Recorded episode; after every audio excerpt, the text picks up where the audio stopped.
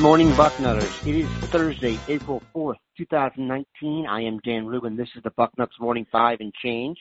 Soon to be joined, as always, on Thursdays by the lovely and talented Steve Wiltfong, Director of Recruiting for 24-7 Sports. This is a reminder that if you have not subscribed to the Bucknuts Morning 5, you need to go do that now on iTunes. It's the best way to listen.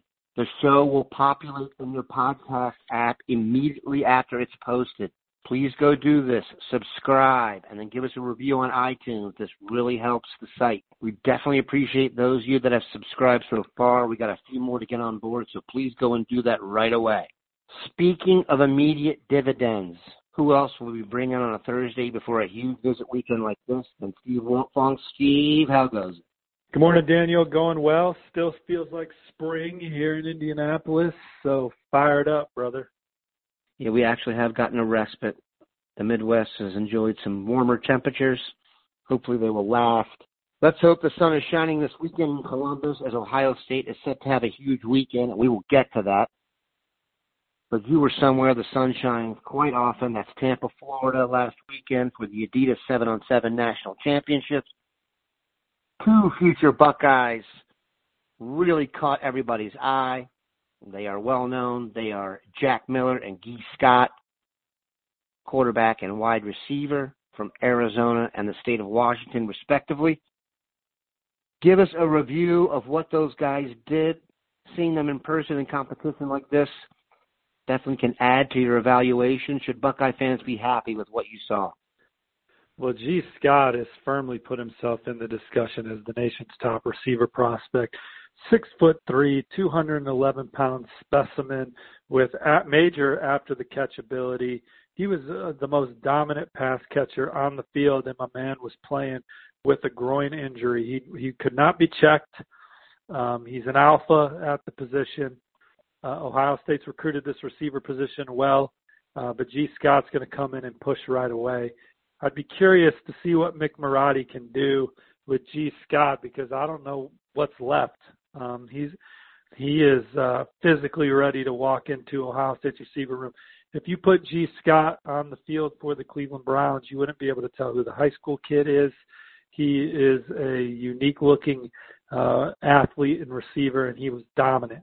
Jack Miller was playing with a different seven on seven team. He typically plays with a team out of Arizona, uh, but they did not make the trip to this tournament, so they divided up him and his teammates, one of his teammates is Bijan Robinson, Ohio State's top running back target, or one of their top running back targets. But they got divided up onto some different teams. So Jack Miller played with uh, Fast Houston, and you could tell that they had never played together. But I watched Jack, uh, and and he has the traits, you know, uh, that makes him a get that uh, you should be excited about at Ohio State with the with the live arm and uh, you know, looking downfield in this setting, and, and he's accurate. And uh, so I liked what I saw from Jack Miller, although he he wasn't dealt a full deck in, in this tournament. Gee Scott played with his typical team. He's the go-to receiver on a very very talented roster, and uh, he he certainly flashed a lot of potential. It sounds like as highly touted as Scott is, he maybe surprised you with just how good he is. Well, I've seen him a bunch. It's, it was just a reminder um, that uh, he's really good. Um, you know, he was really good at this the same event last year, the Adidas National Championship, and I've seen him at a, the opening regional or a, a pylon event. I don't know. It, this was my third time seeing Gee Scott live, and I think the thing that um, the thing I've noticed the most is just the physical development. He's not missing. He's not missing workouts and, and strength training sessions. That's for sure. Love to hear that. Let's get back to running back recruiting. You mentioned Bijan Robinson, another Arizona native. What did you think of him in person? Obviously, running back in a seven on seven situation is a little hard to gander. Give us your vibe on Bijan Robinson and maybe lead that into a discussion on Ohio State running back recruiting, which is getting really interesting.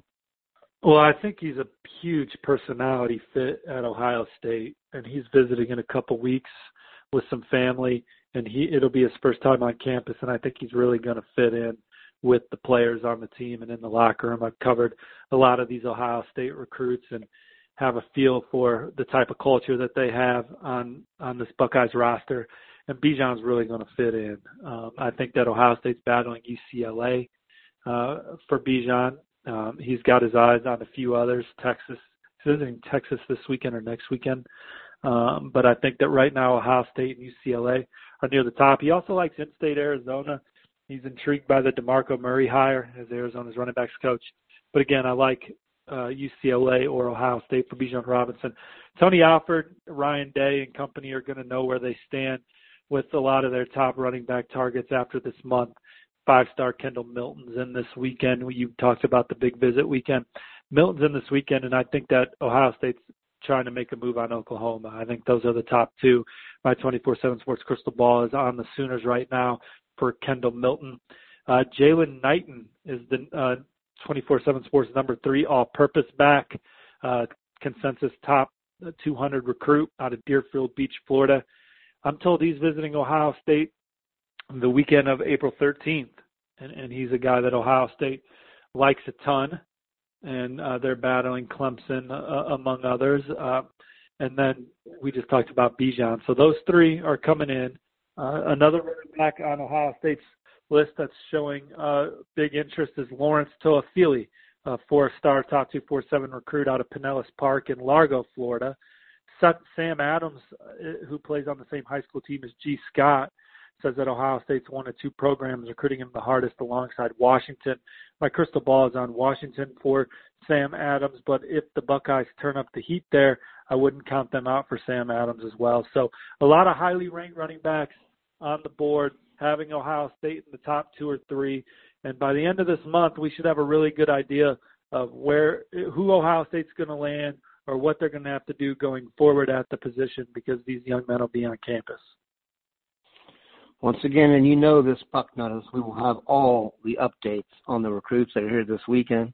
There's no better place to follow said recruitments. Things are really heating up as we head into a, what should be a really impressive spring on the recruiting trail here.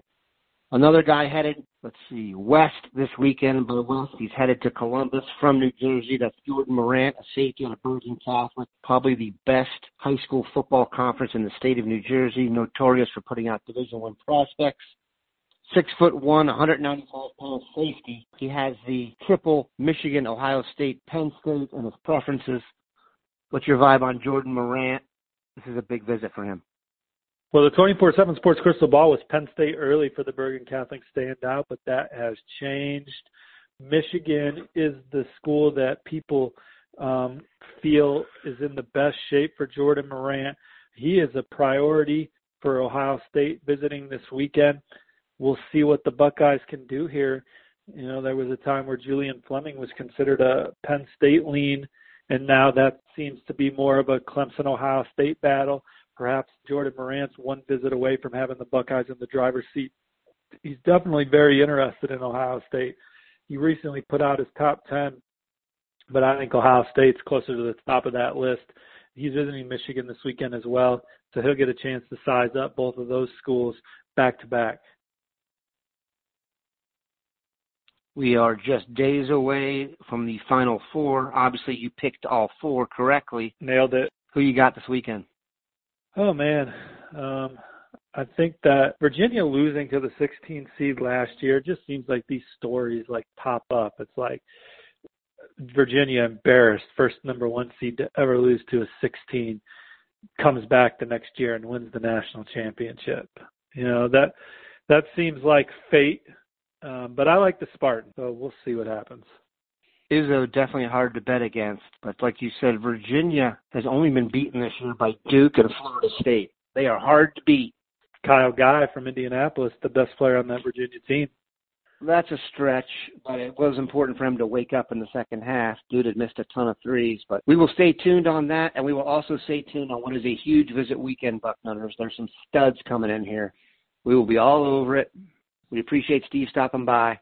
Have a good one, Bucknutters. Take care, guys. See you on the front row.